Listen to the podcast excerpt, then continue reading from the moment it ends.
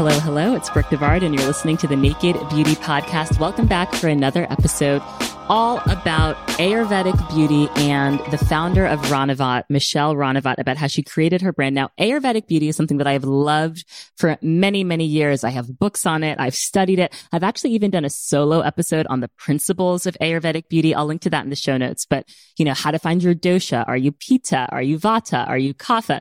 This is stuff that has been around for generations, that all originates from India. And it's so interesting because so many of the core ingredients that are used in Ayurvedic remedies have become so popular today in the wellness movement, in the natural skincare movement. Some of the ingredients that I think you should all know about that are really from Ayurvedic traditions, saffron. Now, saffron is packed with antioxidants. Anytime you can get saffron onto your skin, great. Turmeric, which we know is super anti-inflammatory. Those like turmeric lattes, really good for you internally, but it's also great for your skin. It helps to reduce hyperpigmentation. Ghee, which is like that gorgeous, healthy fat. It's kind of like an alternative to butter, but you can use it for your skin. You can cook with it. Neem oil is wonderful for acne. Chickpea flour or gram flour, they're used interchangeably. That's great for exfoliation if you want to do like your own at-home mask. Alma oil to strengthen and soften your hair, and just all of these incredible natural ingredients and remedies that, again, have been around for so long. They're becoming more and more mainstream. And I was really excited to talk to Michelle because she is the first South Asian brand to be sold at Sephora, which is one, mind-blowing to me that there hasn't been one before. But two, I just love that she is making all of these Ayurvedic ingredients part of like the mainstream skincare and beauty conversation. And I was really excited to get into that with all of her. So I hope you really enjoy our conversation. Other than that, everything's going well for me. Just trying to keep everything under control. I think I can officially announce May 21st in New York City, I will be doing a Naked Beauty live event. If you are in New York or near New York, I hope you can join us. I will have tickets on sale soon. So make sure you're following me at Naked Beauty Planet on Instagram. And then probably maybe in next week's episode, I'll put a link to buy tickets in the show notes if I have my act together by then. But just save the date, May 21st. Naked Beauty live event. I'm really excited. I haven't done a live event in 3 years. So it's going to be really great to just see people in person again. And I have a really good live event roster in terms of who's going to be joining me on stage. So I love when I can see the community in real time. Maybe I can take it on the road. Maybe I can visit other cities as well. Let me know if you guys would enjoy that. But let's get into my conversation with Michelle. Thank you again for listening and for all of your support. Let's get into today's episode. You'll know real when you get it. It will say eBay authenticity guarantee, and you'll feel it. Maybe it's a head-turning handbag, a watch that says it all, jewelry that makes you look like a gem, sneakers and streetwear so fresh every step feels fly. When it comes to style and luxury, eBay gets it. They're making sure the things that you love are checked by experts. Not just any experts, specialized experts. Real people who love this stuff with real hands-on authentication experience. So when you see that shiny blue check mark that says authenticity guarantee, shop with confidence. Every inch, stitch, sole and logo is verified authentic through a detailed inspection. That's how you know eBay's got your back. Because when you finally step into those sneakers, put on that watch, get your real gold glow up, swing that handbag over your shoulder, or step out in that streetwear, you'll realize that feeling is unlike any other. With eBay Authenticity Guarantee, you can trust that feeling of real is always in reach. Ensure your next purchase is the real deal. Visit eBay.com for terms. Michelle, welcome to Naked Beauty. So excited to have you on. Oh my God, I'm so excited to be here. Well, I feel like it's exciting for me to talk to you because you've just had this milestone with your Sephora launch, which congratulations. That's like amazing that Ranavat is now in Sephora. Oh my God, thank you. It was crazy to feel like, you know, to be the first South Asian Ayurvedic brand, which is so exciting because I think that means that there's going to be more. So I'm super excited for what the future has to hold. Yes, I hope so. It's actually pretty surprising that you are the first considering how long the tradition of like skincare and Ayurveda has been around, you know, like ancient history, basically. And the fact that, as you noted, like so many of the top skincare brands are already using these ingredients and this technology, but they're not necessarily like positioning it as Ayurveda.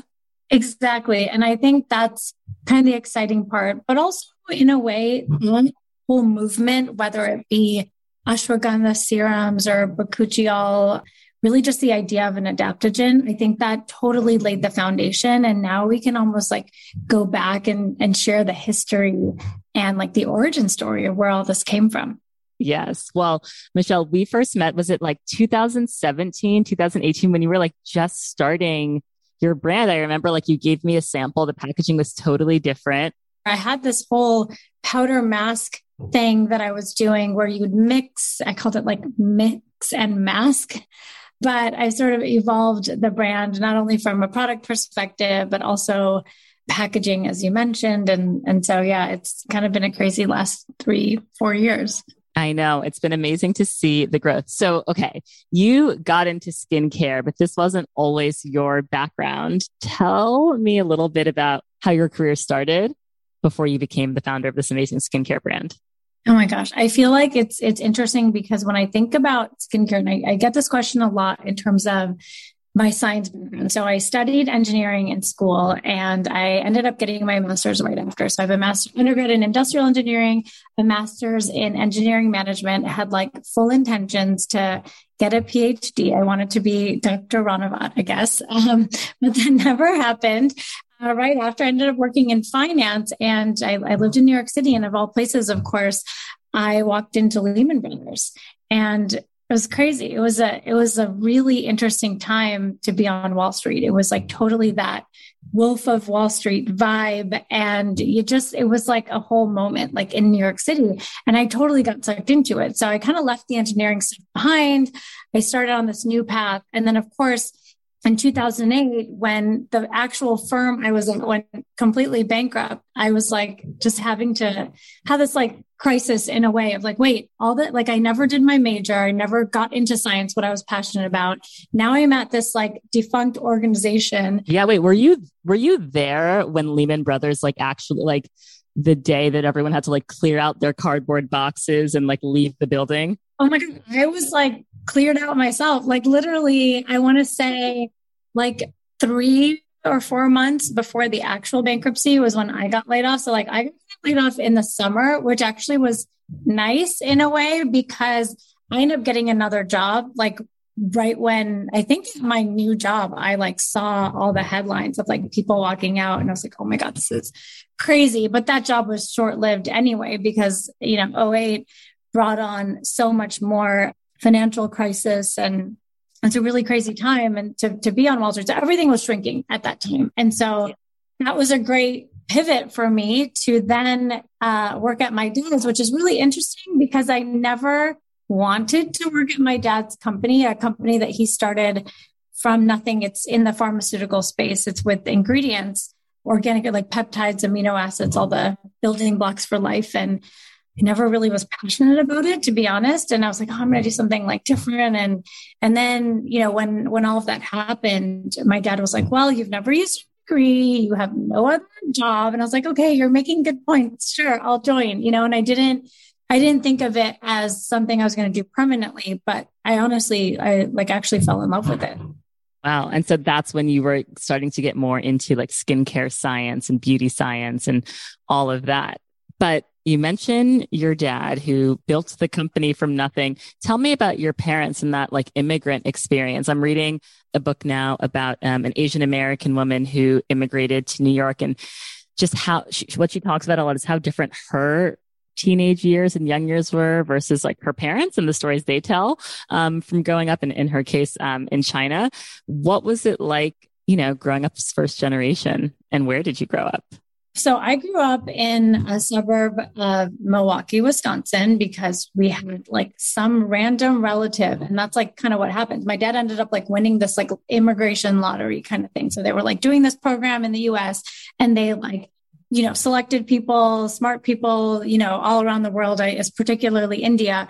And they were like, they gave them opportunities. So my dad got this opportunity, and my mom was like, he actually like threw it in the trash in India. And he's like, I'm not going. And my mom was like, no, we're going. And she kind of like pushed him to actually come. And so my dad had his dad had a chemicals business that they were like sharing amongst these like three brothers. My dad's like, that's like a really good thing doing with this, you know, this chemicals business. And so then he moved and he was literally doing like very menial work. He has a master's in organic chemistry, but he was like moving around stuff, doing bench chemistry. My mom was working nights at a printing press, and, you know, they were just on this like high of wanting to build this dream and build this future because they saw what was happening in India. And it was just like, there wasn't that growth, like that business that my grandfather had, you know, that had to be divided by three, and it just wasn't really going to support our family. And so I think this chance was like their opportunity to do something bigger, but it didn't come easy at all because, you know, the day that my mom found out she was pregnant, my dad got laid off from his job, and that was like their main source of income. And my mom was working nights at this printing press, and, you know, you would think, and they filed income below the poverty level at that time. And like, you would think that they would just like pack their bags and go back, or I don't know what you do, but my dad doubled down, rose to the challenge. I was like, you know what? I'm going to start my own company. I'm never going to have my fate decided by someone else. Now, I would imagine in Milwaukee, or maybe there is like a vibrant Indian community, but did you, you're like, no. So were you amongst other like Indian Americans at school? And is that term Indian American, even as I said it, I was like, that doesn't sound right. South Asian, but I think Indian Americans. South Asian. Too, okay. South broader. Yes. Correct me. Educate me. Okay. South Asian. Oh, it's actually totally fine. No, there was zero vibrancy, like whatsoever. And, you know, honestly, it was really tough. And it was at that point, especially like in those days in the 80s and like in a place like Milwaukee, Wisconsin, like if you literally saw a brown person, and like that could mean of any part of Asia, like an Asian brown, you would like walk up to them at the supermarket and be like, hey, like, what's your story? And you'd become friends with them because that was like how sparse it was. In school, I was the only Indian person. And an interesting thing is like, there's a lot of like Native American history in Wisconsin.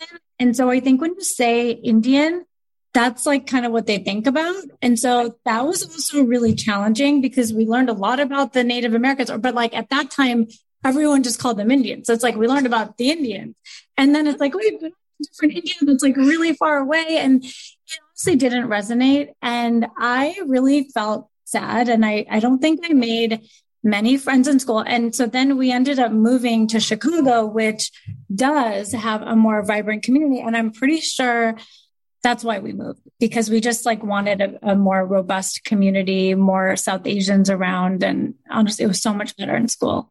Oh, I'm happy that you moved. How old were you when you moved?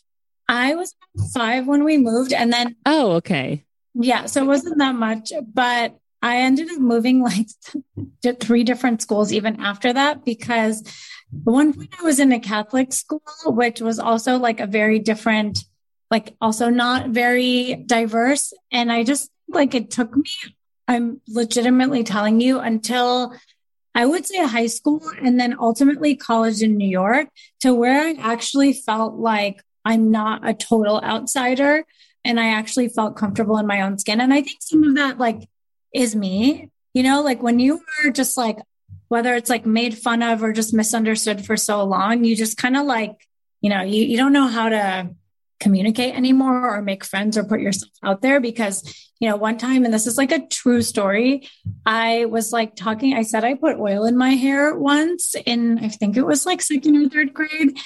And I got made fun of so hardcore that I like never talked about anything Indian again. And fast forward to last year during Asian American Pacific Islander Month, Instagram did something, and Sheryl Sandberg had me on her IG Live. And I was literally talking to her about hair oiling. And I'm like, this is like the circle of life right now. Like, I feel like I'm doing something right if like this is happening.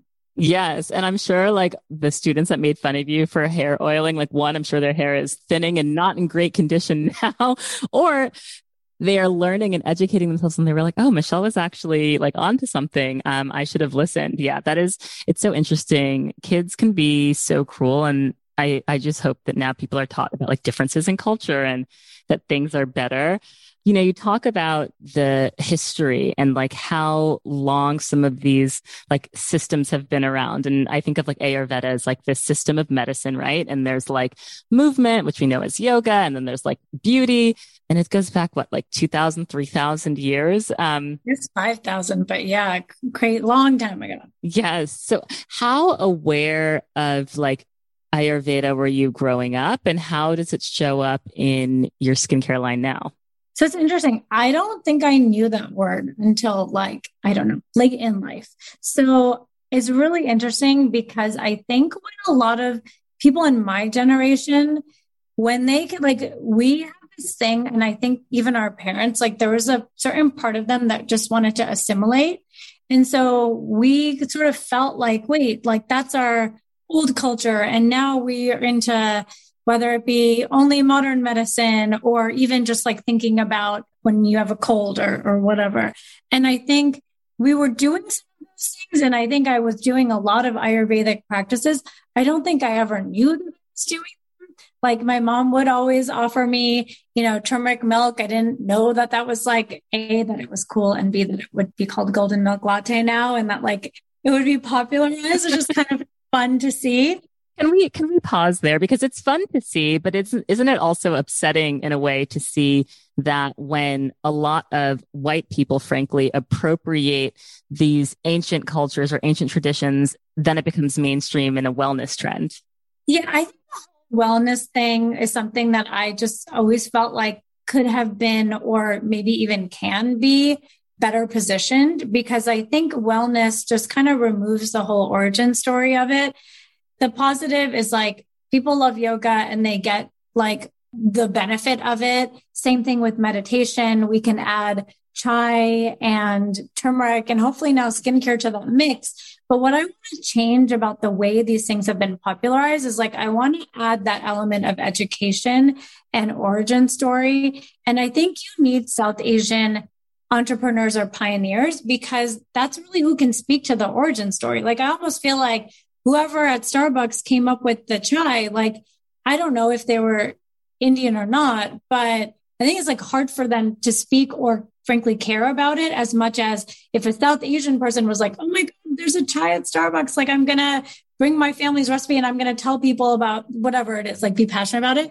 So I think there's a role that South Asian entrepreneurs like really need to play in the growth of this entire space. And I almost think it's like, we know people like it. They've been using it and doing it. Now it's our turn to really educate. And that's kind of where I feel this next phase of this movement is going. Yes, I love that. In terms of education, what do you want people to know or understand? I think that one of the things that I have loved about using Ranavat, you know, I love the saffron serum, the brightening serum. I'm obsessed with that. And I've had saffron on food. I've had saffron in rice, but I have never had saffron in skincare. And I also think sesame oil is also quite a unique oil to use on your face and in your like skincare routine. So I love that I have learned about natural ingredients through Ranavat, but what did you want to kind of communicate and educate people on in terms of like your ingredient story? One is there's a whole treasure trove of ingredients. Now, whether you want to add the concept of like adaptogenic, which I think is like super important in the context of taking care of our skin. So one, I would love to educate around why it's important to have adaptogens in your skincare routine. Two, I want to broaden the ingredient subset, right? There's a lot of great proven ingredients, but like, do we need another, like, you know, whatever, like ceramide cream, right? Like you could do that, but what if we add in an ingredient like manjistha or saffron, lotus seed? Like there's so many different really cool ingredients that have been used that work that we can integrate to create these unique experiences. So that's kind of where I see Ayurveda. One, on the efficacy standpoint, we actually just did, we're in the process of doing clinicals on a lot, you know, some of our top SKUs, and the results are really like, they're kind of mind blowing. And even like, I knew that the product worked, And I think even you can say, like, there's something about that brightening saffron serum, like it works. But when you see like scientific instruments and the measuring all the stuff, you're like, oh my gosh, this is crazy. And so that's kind of what my mission is to add in that science background and that curiosity that I have on the science side and prove out these Ayurvedic ingredients. There's a ton of data on retinol because it's a standard skincare ingredient that people have proved out. There's not a lot of data on saffron, and there's a reason for that. It's like not really widely used. So it's kind of my job to now go in and start building that database and provide a bridge between what I view as like Ayurveda / whether it's culturally driven or, you know, before modern medicine, and then taking modern medicine and bridging that gap. This is all so fascinating to me. And I feel like I need to go all the way to the beginning of your statement around adaptogens, because I don't know that I fully understand what an adaptogen is. I can make a guess, but you know the science. So explain to me what an adaptogen is and what role it plays in our skincare. So adaptogen, the key word that you want, or like part of the word is like adapt. So when your body, when you get stressed, like if you're like me, I sweat. So that's like my body's reaction to stress. Like I'll start sweating, I'll get really hot. And essentially when your skin gets oxidative stress, or like basically stress causes aging, inflammation, right? Like we know that stress does not have a positive impact on our bodies. Adaptogens there are these like compounds that are found in certain ingredients or certain plants that help our body cope and adapt to stress, so that our reaction, like for in my case, like sweating and freaking out, maybe if I had an adaptogen, that wouldn't happen. So when you talk about it from a skincare perspective, why is that important? Well, inflammation, that's like, you know, we can talk about acne, eczema. I mean, a million different skin concerns come from inflammation. Inflammation is essentially a product of stress, and just oxidative stress in general is just not great for your skin or health in general. So anything to help that, I think, is an ingredient that you want in your skincare routine. Okay. Thank you for breaking that down for me.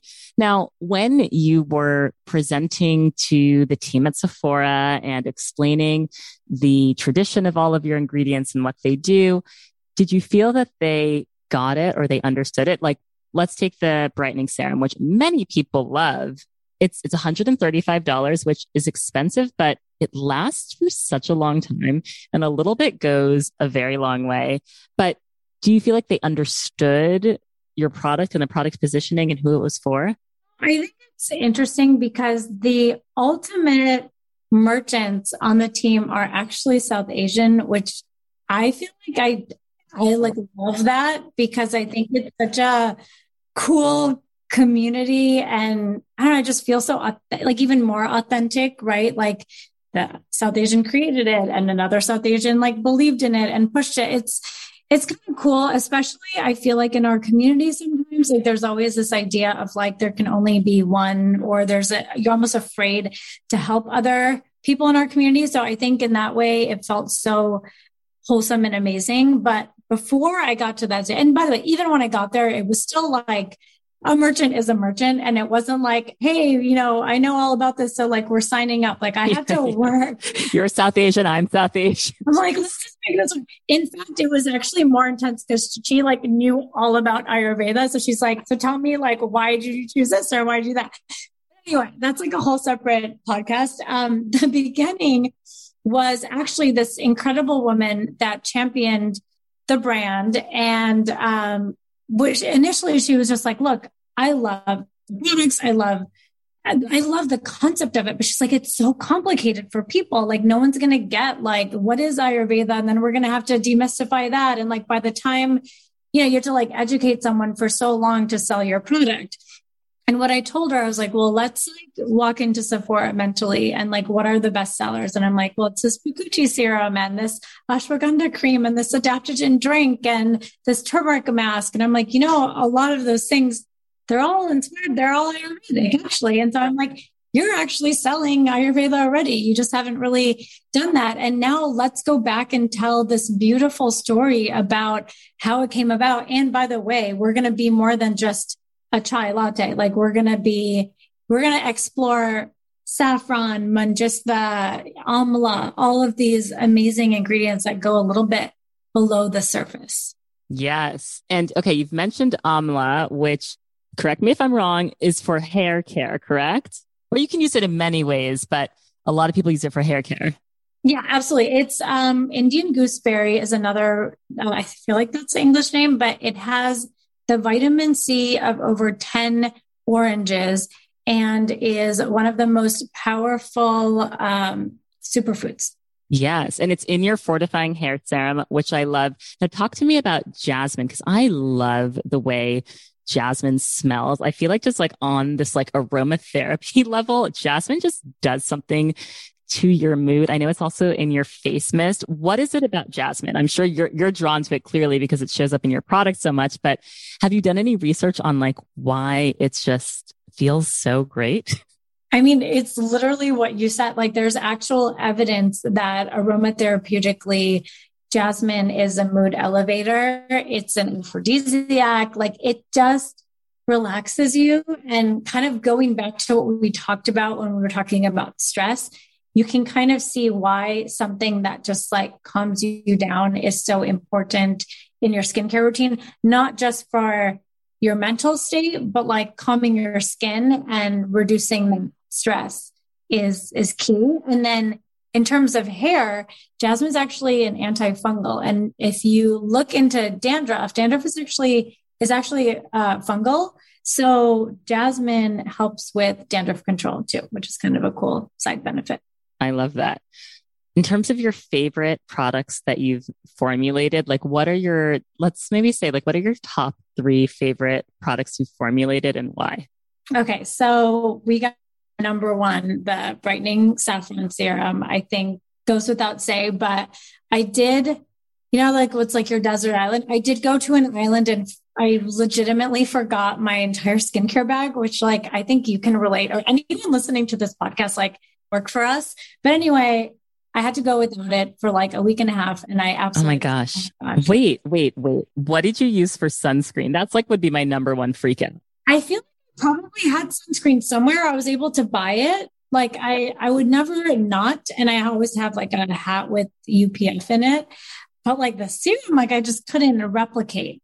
So I was just forced to kind of, I don't know what I used, but whatever it was, it didn't work. And I was like, oh my gosh, I just missed my serum. And so just the brightness and the serum is everything for me. And when I see the reviews, I'm like, okay, I'm not the only one that's like that obsessed with it. So I love it just by hyperpigmentation is a big problem for me. I think a lot of South Asians also feel the same way. And then also under eyes, like tired mom all the time. I need all the help I can get. So that's my number 1. And how do you use it? Like, where do you use it in your skincare routine? It's honestly like I use it at all steps. So in the morning, actually, even before I shower, I usually work out in the morning.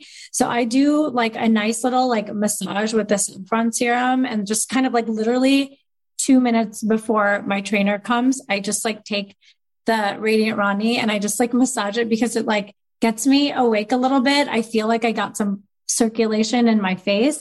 And then I do my workout and then like, I'll come back and do my entire routine after.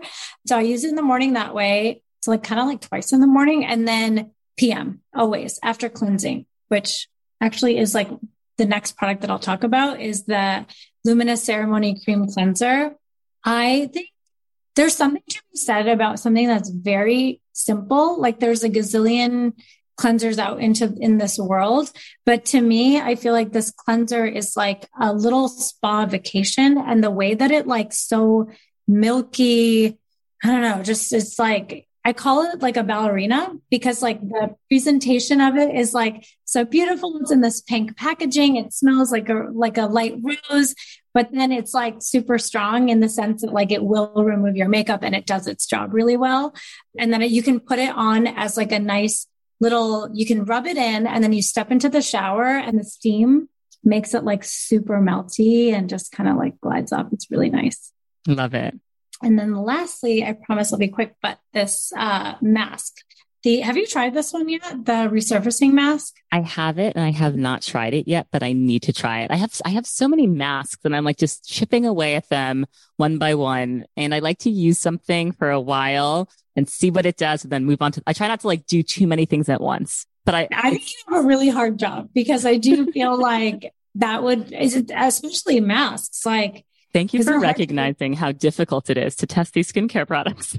No, it actually is. Cause like anytime I'm formulating something, I'm very like only Ranavat, right? But then when I make something new, I have to like try my new stuff. Right. And the other day I was working on an eye product and I tried it. I kind of like irritated my eyes. I'm like, oh my gosh, this is so annoying. And then I'm like, I wonder how everyone else that uses new stuff all the time feels, you know? Yeah. But okay, this mask, it looks gorgeous. I think Ranavat is also, if people are looking for like the way that your boxing and presentation is, and I don't know if this will be carried over to Sephora or if it's just if you like order directly from your site, but the presentation, the packaging is gorgeous. Like, I feel like I just, even when I like ran out of the serum, I was like, can I just like keep this in? Just the bottles and like everything is so nice, which I think makes it a really great gift. If you need like a Mother's Day gift or like, you know, a friend's birthday gift, like I think your products are just beautifully done. And that mask looks gorgeous, just like in the bottle. Oh my God. I have a small one here too, because I'm almost out of the other one. And it has like beautiful little like saffron threads in it. So I love the mask. And I think the way that I use it, so it's a once a week treatment. It's 2 to 5 minutes. So it's super fast. And every Friday, I basically just put this mask on because it doesn't irritate my skin after. And it just kind of like cleanses my week off in a way. And so it's just like the right time where you want a really nice, smooth makeup application. If you're going out Saturday night, I just think it like preps my skin for the week. So this is like my Friday ritual. And then I follow it with the saffron serum again, and then the Bakuchiol cream. Okay. And that mask has plant derived, or is it? No, it's fruit derived AHA. What does that mean? So mango, mamban fruit, and banana. So those are 3 alpha hydroxy acids that are just naturally present in those fruits. So they kind of, this give you like a massive tingling sensation. I would put this in a more gentle category where sensitive skin types can use it. But essentially it's like kind of eating up the dead, dull, dry skin and kind of going a little bit below the surface, like kind of more than what a physical exfoliator would do. And that's why it gives you a nice bright finish because it's kind of removing all those dull bits.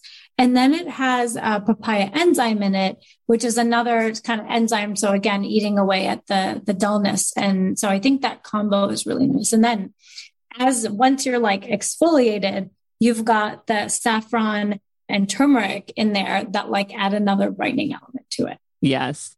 Now, I used to make so many of my own masks, and I still do from time to time, especially when I like have like, you know, as a mom, it's, you know, how it is for us, rare that you have free time on the weekends anymore. But if I do have rare free time, I do love to make a mask. Now, for someone that's like, well, I have turmeric and papaya and banana, and I can blend all of this stuff at home and make my own mask. Are you an advocate for that? Do you think that's great as well? Do you think that it's better to buy it like store-bought? Do you do a mix of both? Do you ever do an at-home mask? That's a great question. I think at-home masks are great. Like I see, like I remember, and I don't know if you still do this, like you did a lot of DIY oil stuff. Like I'm so into that too. Like I'm a fan, honestly. And I think that's even the lens through which I formulate. Cause I'm like, if someone can like blend 3 things and make it on their own, like I shouldn't be making that. Like there should be a higher bar here. So for me, that's definitely something that I feel like is separate and apart. Like I think they're 2 different things. They play a great role in all of our beauty routines. Like I personally wish I had more time to do those like super, you know, I do like a yogurt honey mask or I do, you know, I would totally be down for that. I just like don't have the time / I guess just like haven't been into it lately. But I think there's a place for that for sure. And then I think there's a place for your bougie, you know, this is like an experience. You've got like aloe and saffron threads. Like, I don't think you can mix the mask that we have, but that doesn't mean at-home masks like don't have value. Like, I think they're great and why not? I think we should totally do it. Yeah. Yeah. I love what you said about if I can do it at home, I probably shouldn't be selling it because I will look at like a facial oil that's being sold. And if I see it has like jojoba and sunflower seed oil mixed together, and it's like $80. I'm like, okay, just absolutely no. Like it's, you're selling this small little vial and I know what the base oils are. So you're going to have to come with a better blend than that. I just think, look, expensive for expensive sake is just not the vibe, right? Like, what's the reason? And I think, you know, being in luxury, and I think this is like an interesting thing to touch upon, like as a culturally driven brand, I think there's a lot of push to like, it's going to be accessible in some ways. But I kind of say, look, I think we're talking about a massive space. So I hope that, and I see every day, like so many new Ayurvedic brands coming that are more accessible. But I think you can earn that luxury spot no matter what, but you've got to prove it. Like that unboxing experience has to be on point. Like that ingredient needs to be rare. That process, we make this in copper vessels in India. Like that, there's just cannot be replicated. And I think that when you earn and you say your luxury and you like earn that spot, not just by clever marketing or whatever it is, I think that's a great place to be because you're providing something to someone that they can't get. And that's what luxury is. But I also think like, you know, Ayurveda should be more than one luxury brand. It should be, you know, a whole slew, just like K-Beauty has like a ton of different options. Absolutely. And no one's saying, oh, we already have a K-Beauty brand sold here. Like move aside, right? And it's just, it's amazing to think about how the more success you find as a skincare brand, the more that will open up the door for other brands like yours to say, well, look at Ranavat and look at their price point and look at how successful they are. You know, I can do it too. And I know you were like, you know, self-funded versus like going out and raising money. But even for people that have to raise money and tell that story, I think the success of your brand will mean a lot. I want to talk to you about beauty mistakes or difficult beauty moments that you have overcome. I know that you experienced postpartum shedding, and it's a question that I get from people because I speak a lot about my experience with pregnancy, but I have not experienced myself postpartum shedding, but I know a lot of people do. What was that experience like for you? And when did you start noticing it?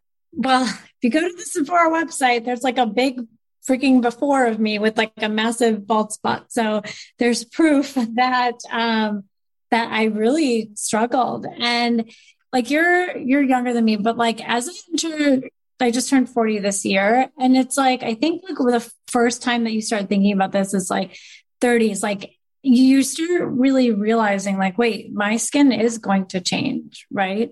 And when I had my boys, like, you know, not only are you aging? And I feel like at that point, like rapidly aging because you have like zero sleep and you don't know what just happened to you. I just like struggled and I was like, wait a minute, like what the heck happened to that person that I felt like looked normal? And I felt I took so much solace and I actually did really get into a lot of Ayurvedic skincare at that time because through postpartum, I actually ended up doing a lot of those Indian traditions for 30 days, like eating this thing or that thing and, you know, all of the kind of like the confinement stuff. And I did it and it worked amazingly. It totally helped me heal. It made me feel better mentally. And so I started to explore a lot of that. And so naturally, when I started losing my hair, I was looking into like hair oiling because that's something I grew up with. And I started to, you know, bought every single one that I found on Amazon. Some worked, some didn't. Like, and then I somehow I got to like making my own, but I definitely hit this inflection point or really just like moment in my life where I was like, man, I need to feel like myself again. And that is going to be one, honing in and digging into my own culture to find that answer. And so that's kind of how like everything happened. Wow. And what ingredients do you find made the biggest change? I gotta say saffron because, we'll talk about hair in a moment, but for sure, like I got a lot of hyperpigmentation after the pregnancy because I always had freckles and then they just got so dark during both pregnancies. So I liked that my skin looked more even. And then from a hair perspective, I mean, I think amla is just incredible for the hair. I think hair oiling, yes, you need to use like a great hair oil. There are lots of great hair oils, obviously, including mine, which is more on the pricey side.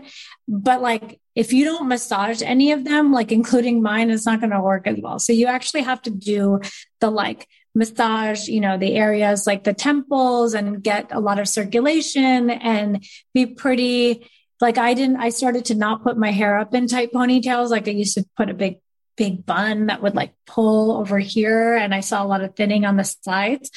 So it's not just the oil that can do the work. It's got to be the whole process. Got it.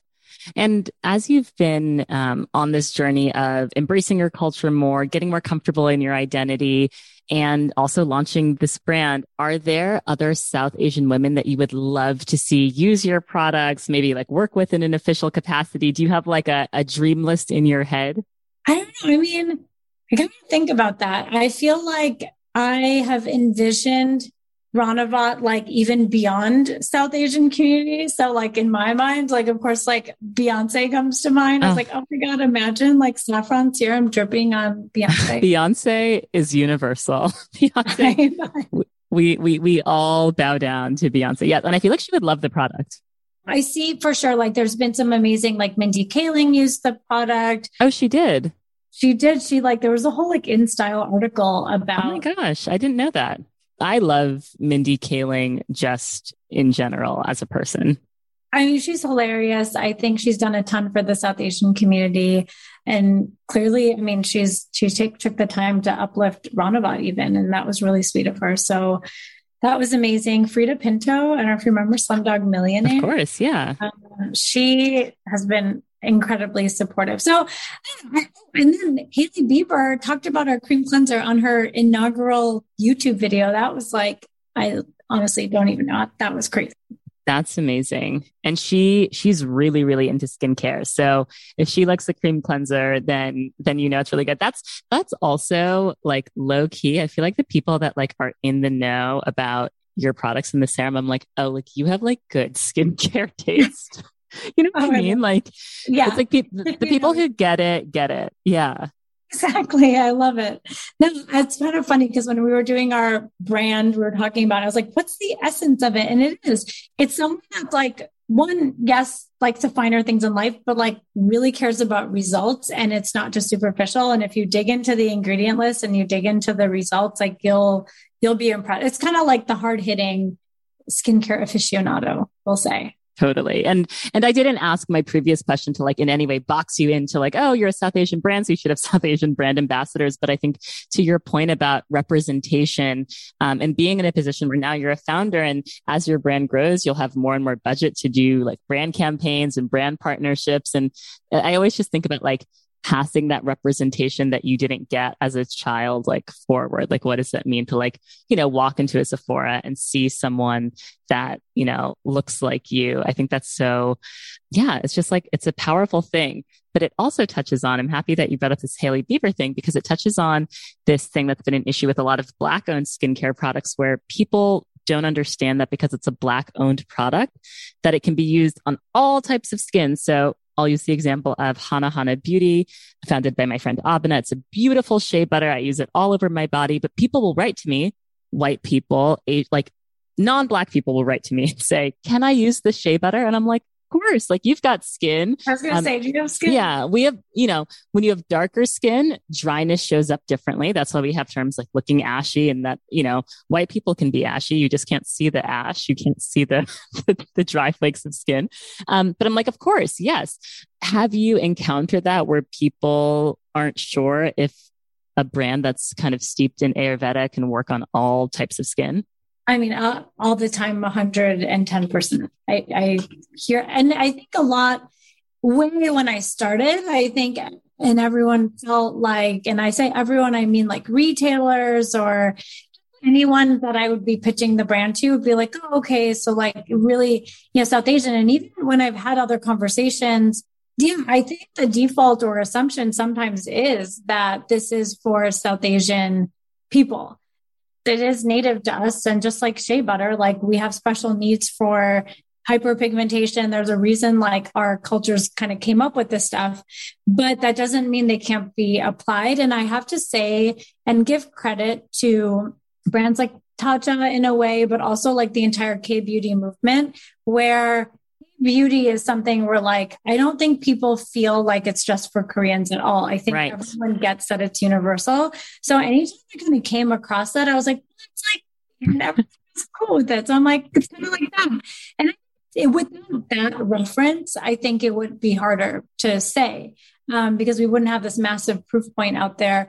But I will also say, though, that while it is for everyone, I do think early adopters have by far been South Asian community. And I think we're super lucky that so many, others have loved and discovered us. But there was this and is this incredible core. And so some of it is like, you've got to talk to your core and you've got to bring other people into it, and you can't alienate either one. And the only way you bring everyone together is really education. And that's kind of like education and content. So we're always constantly thinking about leading with that. Yes. And speaking of content, you did this amazing video using, and please correct my pronunciation, the Kansa wand. Kansa wand. I'm obsessed with just like rolling stuff on my face lately, like gua sha, jade roller, my new face device. Like I am having like a really weird experience where I'm like facial devices, like I'm obsessed with them. And now I've added this wand into the routine. And I know it's like a special type of metal or a copper. Explain to me how this works.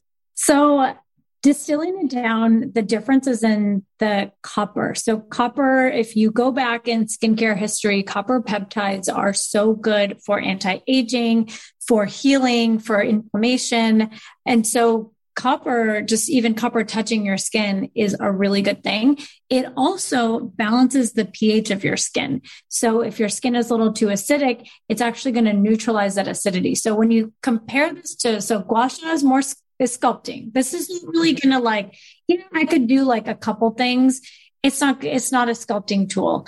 It's not going to work as well as a gua sha. I think that one is more just for massage and just circulation. And I'm sure there's some benefit to the jade. This one is for pH balancing and anti-inflammatory. So it's really all about the copper. So I know there's like a lot of nuances here with the tools. It is used very much in the same way of any other tool, but you can actually see your skin graying. I don't know. Do you know about it? Have you seen that part of it? So I saw the video where you were doing it and I saw your skin graying and I was like, what is happening here? And I read about the detoxifying, but I don't understand the science behind it. So it's essentially like, it's just oxidization. So if you think about like you cut an avocado open and you leave it, it's like turns brown, right? Like over time, because it's oxidizing. So essentially as the copper touches like the skin, that's a little too high, in acid value, it neutralizes it. And in doing that, or during the process, it oxidizes the serum. So that's why the serum turns brown. So it's actually not your skin turning brown. It's not or gray. It's not anything coming out of your pores or anything like that. Although like it can seem like that, that's not true. It's really just the serum changing color on top of the skin, but it's kind of cool because I call it like a mood ring for your face, because in one of the videos, like that video was like March 8th, 2020 or something. And it was like, boom, I was like freaking out. And like, I just had a ton of gray. And usually I can just wand for like, 10, 15 minutes. And I don't even get any gray. And it really depends. Like you should do a study and see, like sometimes you'll gray, sometimes you won't. And someone did a 30-day challenge and they noticed like it was certain times of the month. So I don't know. There's different theories on when it happens. Very interesting. Well, are there any things that you do for self-care beyond all of your fabulous products, such as things you do to treat yourself that you feel like you get a lot from? Well, okay. So my mom and I, and if you guys follow on Instagram at all, like whenever she's in town, we make warm beverages, and warm beverages are like my love language, like a warm saffron milk, a turmeric latte, like all of that. So that's my self-care, is like having my mom, if she's around, like make me this like incredible warm drink and just like relax. So I would say that's kind of my self-care is that. And I'm pretty, and I know you are too, I'm pretty like focused on always working out. I try to work out 3 times a week, and I think that's part of how I feel good too. Yeah, 3 times a week is great. I'm at twice a week, but even that for me is like a big accomplishment. Soon I'll get up to 3 times a week. I mean, I think 3, I'm like rethinking the strategy there. I'm like, I don't know. I feel like it's a lot. And when do you feel most beautiful, Michelle? For me, it's got to be in Indian clothes. I was thinking about it and I was like, you know what? That is when I feel like so powerful. Like I'm like this, like a avatar or something. Like, I just feel like I'm wearing this beautiful outfit that has this history. And I almost feel like that's what I was meant to do, because it just connects me with all the other people that have come before me in my family. And I don't know, it just feels like a really powerful moment because I can put that outfit on and I like own it. Like that's me. Yes. I love looking at pictures, videos, anything from Indian weddings. Like even when I like know people that are going to Indian weddings, I'm like, what's the wedding hashtag? Like I just need to see the outfits, because the bride brings it, but then all of the guests bring it and the families and like the groom as well. Like there's no boring like suit. Like I need to see your wedding photos. I'm sure it was such a moment. Oh my God. I know. Well, I have them around here.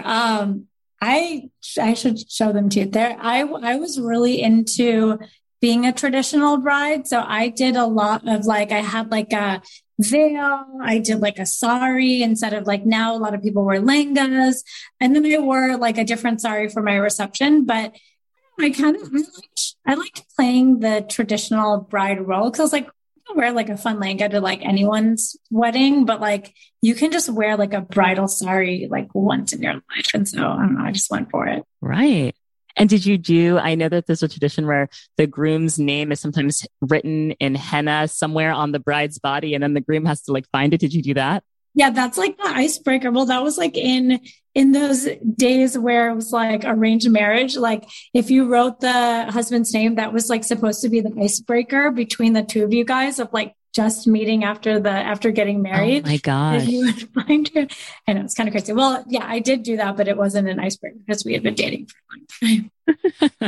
Yes. Well, I love that. It has been such an absolute pleasure speaking with you. And I will link to where you can shop all of your fabulous products, whether it's at Sephora or on your site. And yeah, I'm just like excited for what's to come. Even in the, couple of years that we've been in touch, I've just seen the growth. So like, 3 or 4 years from now, we should connect and we'll see where Naked Beauty's at and we'll see where Ranavat is at. And like, it'll be amazing. No, I'm sorry. Didn't you just hit your, was it 200th episode? 200th episode. Yep. Way to go. I mean, I'm super pumped about everything you're doing, and it feels amazing to connect with you and your community. And it's such an honor to be on that. So just really appreciate it. Of course. Of course. Well, thank you so much. You'll know real when you get it. It will say eBay authenticity guarantee, and you'll feel it.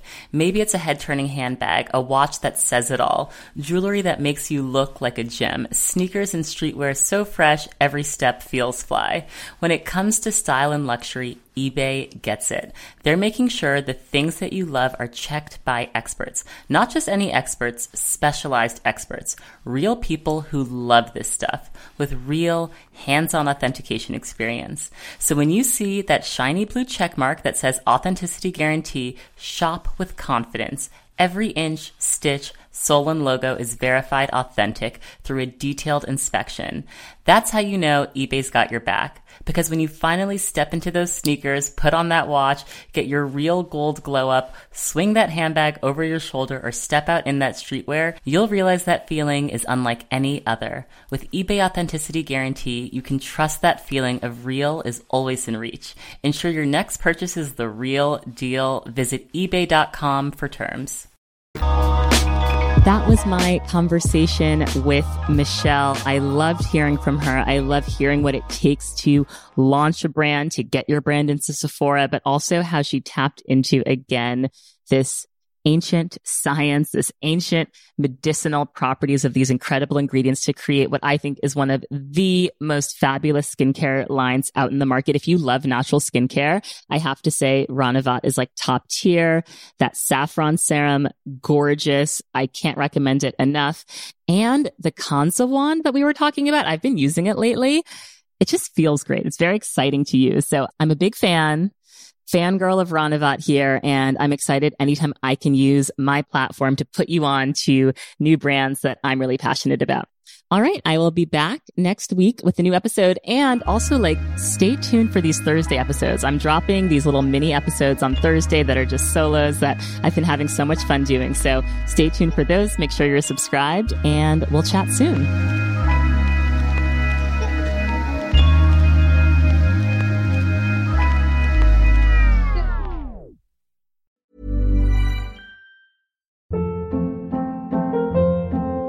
Hold up. What was that? Boring. No flavor. That was as bad as those leftovers you ate all week. Keke Palmer here. And it's time to say hello to something fresh and guilt-free. Hello Fresh. Jazz up dinner with pecan-crusted chicken, or garlic butter shrimp scampi. Now that's music to my mouth. Hello Fresh. Let's get this dinner party started. Discover all the delicious possibilities at HelloFresh.com.